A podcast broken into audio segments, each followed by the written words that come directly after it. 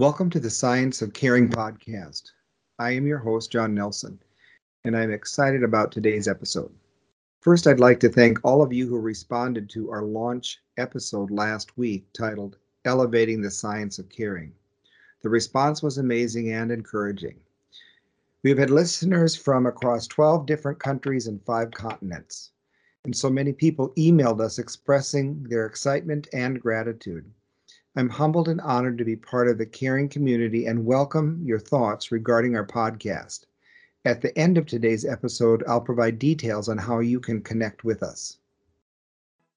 Um, Enderson and I met probably about four years ago. It was in early 2016, and we did our first uh, work together in late 2016, early 2017. We met in uh, Scotland in an international research group where we were all meeting to talk about caring science. And I've always been interested in role clarity, which Enderson will describe more. But role clarity is so important as it relates to the processes of caring and for job satisfaction. We have shown this over and over again in my research, not only within the US, but in multiple countries, including in our um, recent eight country and now 13 country study uh, from 2019 and 2020. So um, it's an important concept. I'm so happy to be able to work with uh, OnSomble, his company that he'll describe, and to understand uh, professional role clarity for the clinician and for the leader. I've had the pleasure of working with John and his team in healthcare environment for many years.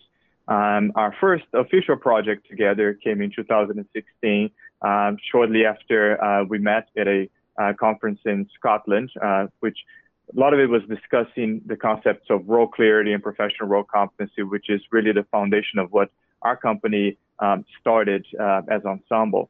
Uh, just as a little background, um, at OnSomble, we provide uh, hospitals and healthcare organizations with customizable learning platforms for professional development, continuing education, and competency management. And one of our key competency uh, components of it looks at professional role competency and the association of role clarity around that. Um, so um, our on-role instrument measures key behaviors related to, um, to the clinician's understanding of, of his or her um, role and the expectations of that role and the clarity around that. So you will look at things like um, the, uh, the role as a scientist, the role as a practitioner, as a communicator, uh, or decision maker in a bad side as well as, as in their leadership roles with their coworkers. So our work with uh, with John, uh, he and his company uh, performed a psychometric evaluation on um, our core instruments, um, and then most recently uh, an additional work as we continue to uh, always refine the instruments. we've had about a little over 50,000 users um, in the platform um, all through, through from healthcare organizations of all sizes. Role clarity, as I have already stated, is important for both clinicians' satisfaction in their job and for the patient care outcomes.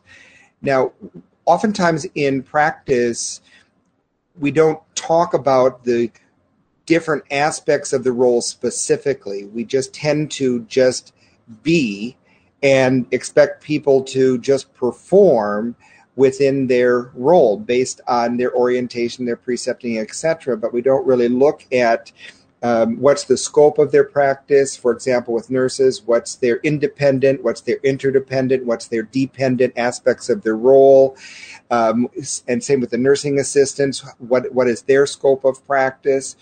Um, one example I would say is when we were looking, we did this one study on pause and flow. So we were looking at what was creating pause in their workday and what was creating flow in their workday. And I won't go into describing that methodology in detail.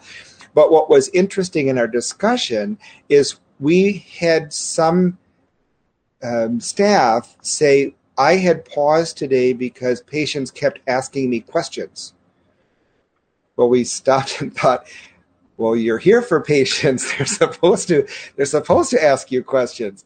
But I mean, it I I thought it was funny, but it's really sad when people don't realize what they're there for. That I am here to serve the patient And if it is not appropriate for my role, then I will find someone who has that role who can help you. So even though um, we think people are acting within their role, um, I have found in my years of research that assumptions are a very dangerous thing, and that having an intentional conversation about the role of each different professional within healthcare and the different aspects of that role is really important so that we're uh, behaving legally, safely, and uh, efficiently.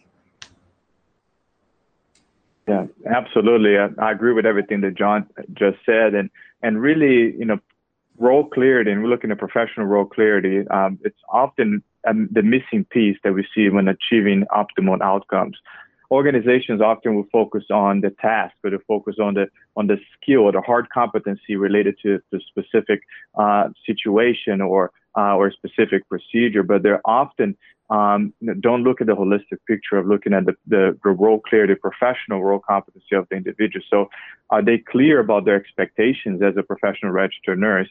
They're looking at um, their uh, their dependent uh, practices, their independent practices, the um, the the the accountability that goes alongside with it as, as well as the self-direction that, that, that it's involved. So being clear about, you know, what can be delegated, how do you delegate that, uh, uh, what pieces are included. You know, this is not something else to do. That's just the, the that's just part of, of the role, as John mentioned. You know, um, stopping to talk to a patient is, is not something else in your job. It's that's that's your job. That that, that that's part of of of, of uh, who we are. So um, that clarity around uh, that is it's really important. And then um, understanding as well, you know, how does that tie with your your your understanding and your competency um, as far as you know the, the, doing of, of the job? How does that tie with uh, your understanding of, of the expectations uh, based on which organization, based on which state that you have, and your Nursing Practice Act? Um, so so that's uh, where you know role clarity professional role competency, we also we often see that as as that that missing link uh, for for the practice excellence and the outcomes that people want. And and John's uh, research, you know, uh, shows a lot of that as well. Uh, and this actually has to do when when I was a nurse. Since I was a nurse for 11 years, that has really helped inform my research because I really understand the clinical practice. I understand when um, someone isn't clear in their role and the um, damage that can do. Not only damage to relationships, but damage within patient care itself. I had, um, there was one time when I was working as a charge nurse on an intensive care unit, and um, we had a very sick patient who had a stoma and they were vented and it was really swollen. It was a fresh stoma and it was really hard to get in for the surgeons. Well, anyway, we were having difficulty with this patient in the middle of the night and um, I was troubleshooting and calling, helping the nurse and calling doctors, et cetera, et cetera. Well, this respiratory therapist came in, and he said he was going to. this is not funny, but it was. It's so outlandish. I, I just couldn't believe what he said. He said, "Well, I'll just remove the the remove the Kenya, the one that was surgically in place. I'll remove it and replace it. I think it just needs to be a new one." And I I said, well, you, that's out of your scope. You can't do that. And he said, no, no, we can do it. I said, it was just placed surgically. I said, you, what, if you take that out, you will not get that in. And he was actually going to remove it. And I, I told him, I said, look, as charge nurse, you're putting me in a very difficult position. And I said, I'm going to say right now in front of everyone, you cannot remove that. You do not have the authority to do that. We have to have that addressed by the surgeon. And the and uh, because it was so intense, he didn't. And then the surgeon came in about 45 minutes later, and of course reviewed sort of everything that happened and he was aghast that uh, the respiratory therapist thought that he had the autonomy to remove that. So sometimes it can really get um, scary if people don't understand their role. Um, whether it's independent, interdependent, or dependent, and uh, what like Enderson said, um, it's the clarity and the competence that go hand in hand, and understanding um, the different how those are differentiated is important as well. So that was that's probably the most dramatic uh, experience of lack of clarity that I've ever had. And I'll add to that because I'm I'm not a clinician myself, but I constantly see um, comments and results, you know, within the tool. You know, a lot of it qualitative and quantitative.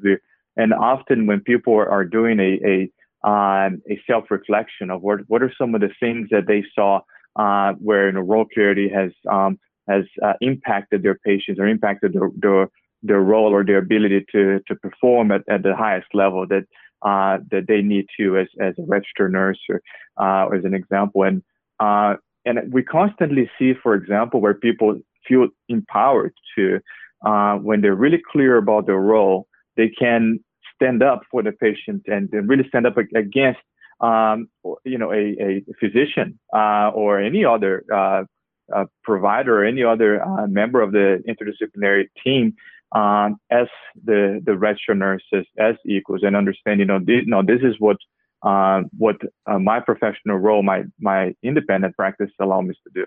These are, as John mentioned, these are the interdependent components of, components of it. These are the things that I can delegate. These are the things that I'm, I'm not going to delegate uh, ultimately the responsibility, you know, is still mine uh, for this role. So really understanding uh, and being clear about that role really gives them that that additional level of uh, uh, of being empowered to to stand up for the patient, which is what every nurse wants. Okay, in our book, Using Predictive Analytics to Improve Healthcare Outcomes, we have a chapter about where role clarity um, actually improved the helped improve the outcome we talk about how central line infections uh, we were we reduced it by 24 in one particular year and we saved i believe it was and if i'm recalling correctly it was 1.7 million dollars. And part of that was not only about people learning their own role clarity but also learning roles of others so, for example, one of the reasons that we were having infections that we identified in our predictive analytics was the lines, the central lines were indwelling too long. Well, sometimes the physicians weren't there every day to withdraw the to pull out the central line uh, to reduce infection rates and what we um, had a discussion with all the physicians and explained to them that one of the roles of some of the nurse practitioners was that they could re- they had the license to remove central lines. So we started utilizing the advanced practice nurses within the in a greater scope of their practice to actually remove those central lines if that doctor was not going to be there that day and it was identified that the line was no longer needed for um, for patient care. Now, what was interesting about that is the physicians were unaware that nurses had um, license to do that and so once they learned that there was uh, advanced things that they could do they said well tell us more that you can do so we actually started utilizing the advanced practice nurse in a um, uh, more full way within the full breadth of their scope of practice. So I think it's important that we're not only clear in our own practice, but also to understand what that team is. Now, there was a, another example would be um, when I was doing a review in job satisfaction. And uh, this particular uh, workload is always reported as being really frustrating because uh, healthcare workers tend to feel that they do a lot with less and less all the time. Well, it was interesting in this particular organization when they were teaching independent, interdependent, and dependent roles we found that their workload improved. One of the variables that had a statistically significant improvement was satisfaction with workload. Well, they were surprised when I showed that improvement because we tend to just think that that's always low. Well, when I showed them in their the improvement, I said, "Well, let's talk about that a little." I said, "I'm aware that you were teaching different roles and what you could all do as in, in, you know where your roles were shared, what your dependent roles what were, what your independent roles were, and what your dependent roles were. So they learned all different aspects of their role as well as the people on the unit. So when they went to pick up the phone, to call someone to help with something, they would say, you know what, there's another role that can do that, or I can do that. So the, having an understanding of how roles may overlap or interplay helped them be a more effective team. So they were able to not only um, help share the work, but it it also pulled away tensions of well you're not supposed to do that or I'm supposed to do that. It it helped them understand well either of us can do that but i'll go ahead and do that. Or i don't have the license to do that or scope to do that so why don't you go ahead and do that or find someone that can do that? So it really helped them work quick more quickly together and it helped in their communication so they didn't have to spend time talking about that. So when i had said that to them they said oh yeah we did learn all about role and you are right that we have much less confusion and debate about who is supposed to do what when. Um, so there's many benefits to having role clarity uh, both for job satisfaction and for patient safety I completely agree, John. And, and a lot of the organizations we work with, they're either a magnet going for the redesignation or they're on a journey for, uh, you know, to become magnet for the first time. And, and a lot of it, know, of course, they have to have a, a clearly defined professional practice model. Um, and that, you know, and uh, ANCC, you know, recommends that that needs to be really geared, you know, to show the accountability for individual practice to be able to support that and, and ensuring that you, that you have um, that, that environment that supports that, uh, that understanding of the role clarity. And, and that's really, you know, based on uh, the examples that you gave, for instance, when, when the staff is, is clear about their role, they know whose accountability is, is what, you know, to, to do what components, what can be delegated, what, uh, and because you can ultimately, you can delegate the task, but you're still, you know, professionally accountable for the execution of that. So, um, being able to have clearly defined uh, parameters um, of monitoring when something is delegated and so forth. So um, that's where it's really important to to have a um, a staff that's cleared the professional role competencies as well, and having a way to measure it, which is really key. And what a lot of organizations um, they put that on a beautiful professional practice model that's on the wall somewhere, but they really don't have a way to measure that uh, consistently. Um, so we incorporate, for example, uh, peer feedback. Uh, that's another magnet requirement. We incorporate an ongoing peer feedback process to be able to measure professional role clarity as associated with it, which is um, where uh, the instruments that we created, which you know, John and, and Healthcare Environment as an organization have helped us to continue to fine tune. Well, I think um, accurate measurement of role clarity begins with with theory and with operationally informed instruments. So um, the instruments that OnSomble have, I've extensively tested psychometrically. And as an independent analyst, I can say safely it's um, the best tool that I know of out there that really measures the construct of professional role clarity for the clinician and for leadership. Now, the benefit of having a construct which is multi, it's it's multi-dimensional. It's not just a single item of I'm clear in my leadership role, but it looks at the different dimensions, facets, or facets of that construct so that there can be a conversation about how to improve that operationally. Now, when I looked at their instruments, um, they did behave in the way that they proposed um, they would. So that was um, good to see from my perspective as an analyst that they do um, behave mathematically in the way they propose theoretically and operationally. So it's important to not just have instruments that have the name of the construct at the top of the page. It's important to have instruments that measure what it say it's measuring, that it's really valid. And that that takes careful scrutiny to do that. Um, I find more often than not that people utilize tools that have not been tested within their environment or within that discipline. And um, OnSomble's tool that that does that. So i it, i have confidence when i'm using that tool uh, for research that it is true. And I'll add to what John was saying because there is um, there is a science and and, and it's it's a very you know um, strict science you know that John uses and and when we go through you know the review of the instruments uh, not just the terminology of, of the categories and the construct itself uh, of the, the model of the professional role, then going into each of the dimensions of, of a professional role cleared, and then looking at each of the behaviors underneath. But John will look at the words on the behaviors and how that could be um, interpreted by different people when we do look at you know large, very very large data sets.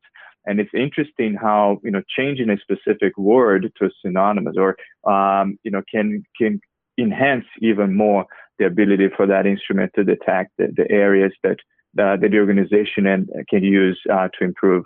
Um, now, when we're talking about improvement, what are you going to do with the data? I mean, there's different levels of it, right? You have the organizationally, you have departmentally, and then you have individually. And uh, so being able to pull that um, uh, that that knowledge, that insight, and then um, have have a way to understand within each organization you have different resources that you're able to utilize. Um, so from an individual perspective, you know, they um, looking at their their gaps, for example, especially when there's a 360 that's utilized, between my understanding of how I show up as a professional every day uh, in comparison to the, the anonymous feedback that I'm receiving now from my colleagues and seeing, oh, um, this is maybe, a, you know, uh, I'm not being perceived as the exact same way. So um, having, um, you know, that knowledge and then the resources for each organization, of course, varies uh, uh on how um, can that communication, can those gaps be closed. Um, organizationally and departmentally, they're able to um, to work on remedying the role clarity issues similarly to then the way that they could, you know, remedy um, issues on, on skills or tasks. Once you identify that the problem is there, then you can have, um, you know, mentoring opportunities. You'll have um, potential courses, uh, different uh, ways that, that you can coach individuals, and you can uh, you look at those that are doing really well and, and seeing, you know, what are the best practices that they're doing organizationally. I mean, one of the ones we're looking at uh, the employee engagement and, and job satisfaction as a whole, right? So if you're working in an environment that uh, you're clear about your role and your colleagues clear about their role, and um, and it, you're functioning like a well-oiled machine, um, then people want to work there um, and people want to stay there. So turnover is very expensive. Um, and on the job retired people, like O'Donnell Wright said, they are very expensive too right? So we don't want them to to stay and stay unmotivated or stay and not be clear about their role because they can be costly for the organization. So um, we, you know, that that's the part of it. If you have a motivated employee that is clear about his or her role, um, and that organization and uh, that that translates uh, significantly to financial outcomes.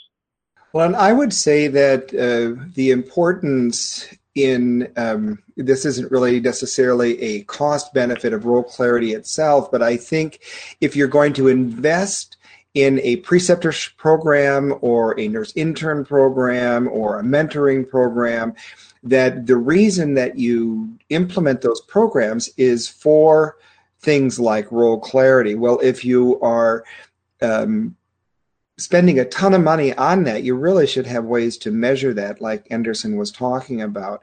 And you need to have instruments that are precise scientifically to measure that. Because if you're teaching people about the role and how to act within a role, you want to make sure you're capturing that behavior with an instrument that actually does capture that so that you can show that uh, if I if I correlate the role clarity with the um, improvement in productivity, in the um, retention rates, in the job satisfaction. So there's all sorts of things that you can connect to what you're proposing this intern program or residency program is doing.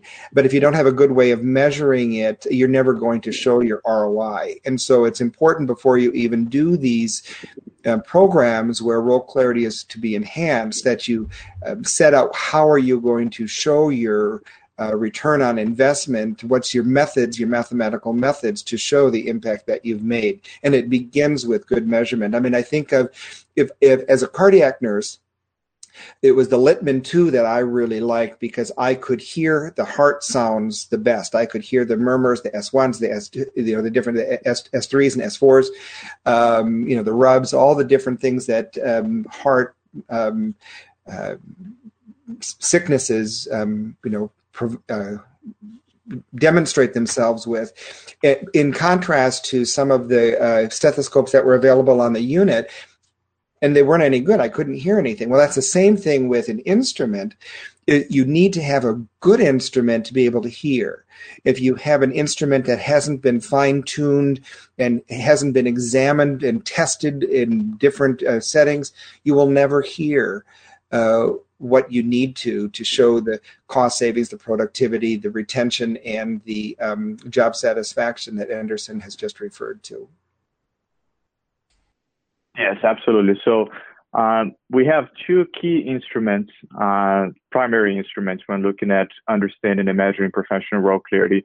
One of them looks at, at the role clarity of individuals that whose, whose primarily roles um, have to do with working with the patient or the patient's families. Um, and so that would look at things like their understanding of uh, communication and the, and the way to, to really connect and communicate properly with the patient, patient's family, and so forth. Um, looking at science and the understanding of conveying and understanding evidence-based practice um, and the science of, uh, of nursing as a whole and being a lifelong learner and looking at population-based evidence and so forth. Um, we look at things like being a practitioner and practicing to the highest level of your licensure um, and understanding what that is and, and the, the professional role clarity associated with it. Um, and then we're looking at being a leader. Um, so when I say leader, being a leader at the bedside, so the understanding of um, the the self autonomy that comes with that, and the decision making processes, and, and, the behaviors and and the processes associated with it. So that's the instrument for for the clinician or those that are more um, working with the patients and the families. Then we have a whole other set of, um, of professional role competency uh, behaviors and uh, that look at those that are more on the management and leadership role. Um, and on that, they will look at you know role clarity, understanding of delegation and what in execution and uh, what are some of the things related to it and what can you delegate and once to delegate, um, what is the, the level of supervision required and, and so forth. They'll look at things like being a leader of the organization and emulating that, and and um, and um, we're looking at communication that's really important, and um, and transferring that information and listening as, a, as an important communication aspect. Um, and then we'll look at decision making, of course, then um, and being able to understand the different variables related to it based on that person's role. So there's really two key um, instruments there, and then based on that person's role in the organization, um, they'll be asked to complete one or another subset. Another interesting thing is that often when there's a 360 involved, um, I might be a, a leader that um, I'm doing a self assessment on the leadership version of the instrument and I'm assessing my peers and colleagues. But then my direct reports, who are themselves doing a 360 of themselves and and um, and their peers using the clinical instruments, they may be doing an, an anonymous bottom up assessment of, of myself uh, which the, the instrument, the tool automatically selects which assessment type for each person. So, um, and it's all interconnectivity based on that person's role.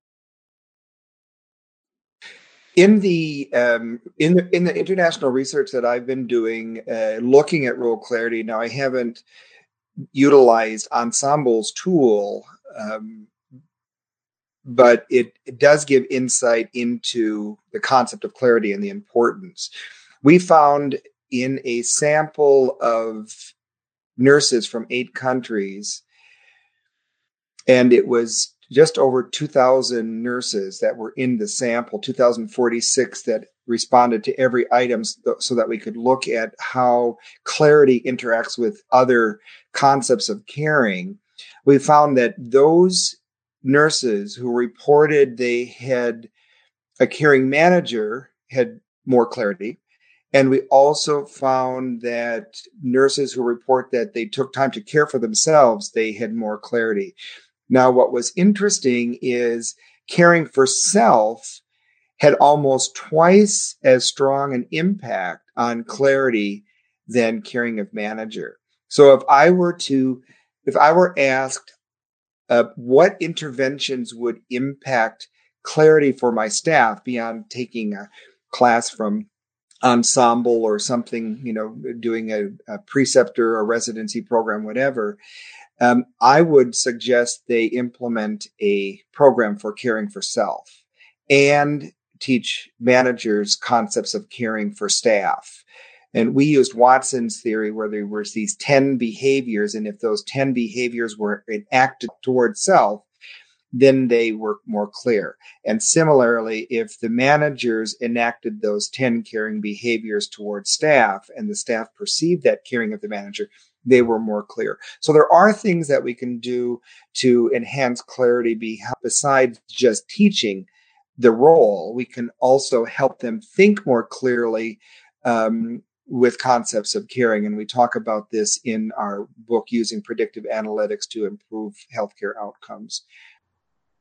Recently, I worked with OnSomble to do an item reduction of their two tools, both for the clinical role and the leadership role. And I'll have Enderson talk about how they're using it. But it's important that we find instruments that are brief, but we don't lose the measurement of the construct. So they approached me not too long ago and asked if they could reduce their items, um, and it was about by half. And so I very methodically, carefully, and slowly examined their items through um, i won't go through all the different methods but uh, we were able to reduce it by about half and the shortened items are um, I think even well, I don't think they are even stronger um, because they are um, sort of the leaders of the question. So when we had a, a longer subscale, it still asked evaluated that that um, dimension of clarity. But when we brought it down to just the few items, it was really the leaders, leading items of that subscale. So it became very efficient. Now, the importance in having short items is because you avoid survey fatigue. If people see that it's a 20 item tool, they're much more likely to complete the whole thing and think about what they're responding to. In contrast to if it's a 40 or 60 or 80 item survey, they will be much more likely to not be contemplative about their response. So having a short um, item that's been psychometrically tested um, can have many benefits. Uh, which include seeing things more clearly scientifically and getting better response rates from the people it's intended to um, you know get responses from. But Enderson can tell you about how they're using it. But it's a, uh, it was really fun to do. Recently, I worked with OnSomble to do an item reduction of their two tools, both for the clinical role and the leadership role. And I'll have Enderson talk about how they're using it. But it's important that we find instruments that are brief, but we don't lose the measurement of the construct. So they approached me not too long ago and asked if they could reduce their items, um, and it was about by half. And so I very methodically, carefully, and slowly examined their items through um, i won't go through all the different methods but uh, we were able to reduce it by about half and the shortened items are um, I think even well, I don't I think they are even stronger um, because they are um, sort of the leaders of the question. So when we had a a, a longer subscale, it still asked evaluated that that um, dimension of clarity. But when we brought it down to just the few items, it was really the leaders, leading items of that subscale. So it became very efficient. Now, the importance in having short items is because you avoid survey fatigue.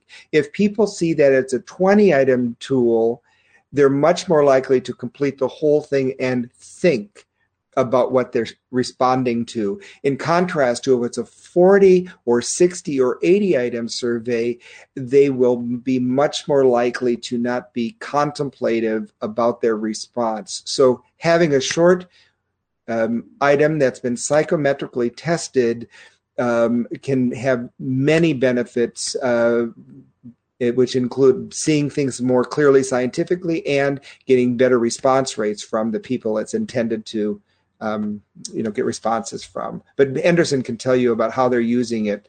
But it's uh, it was really fun to do.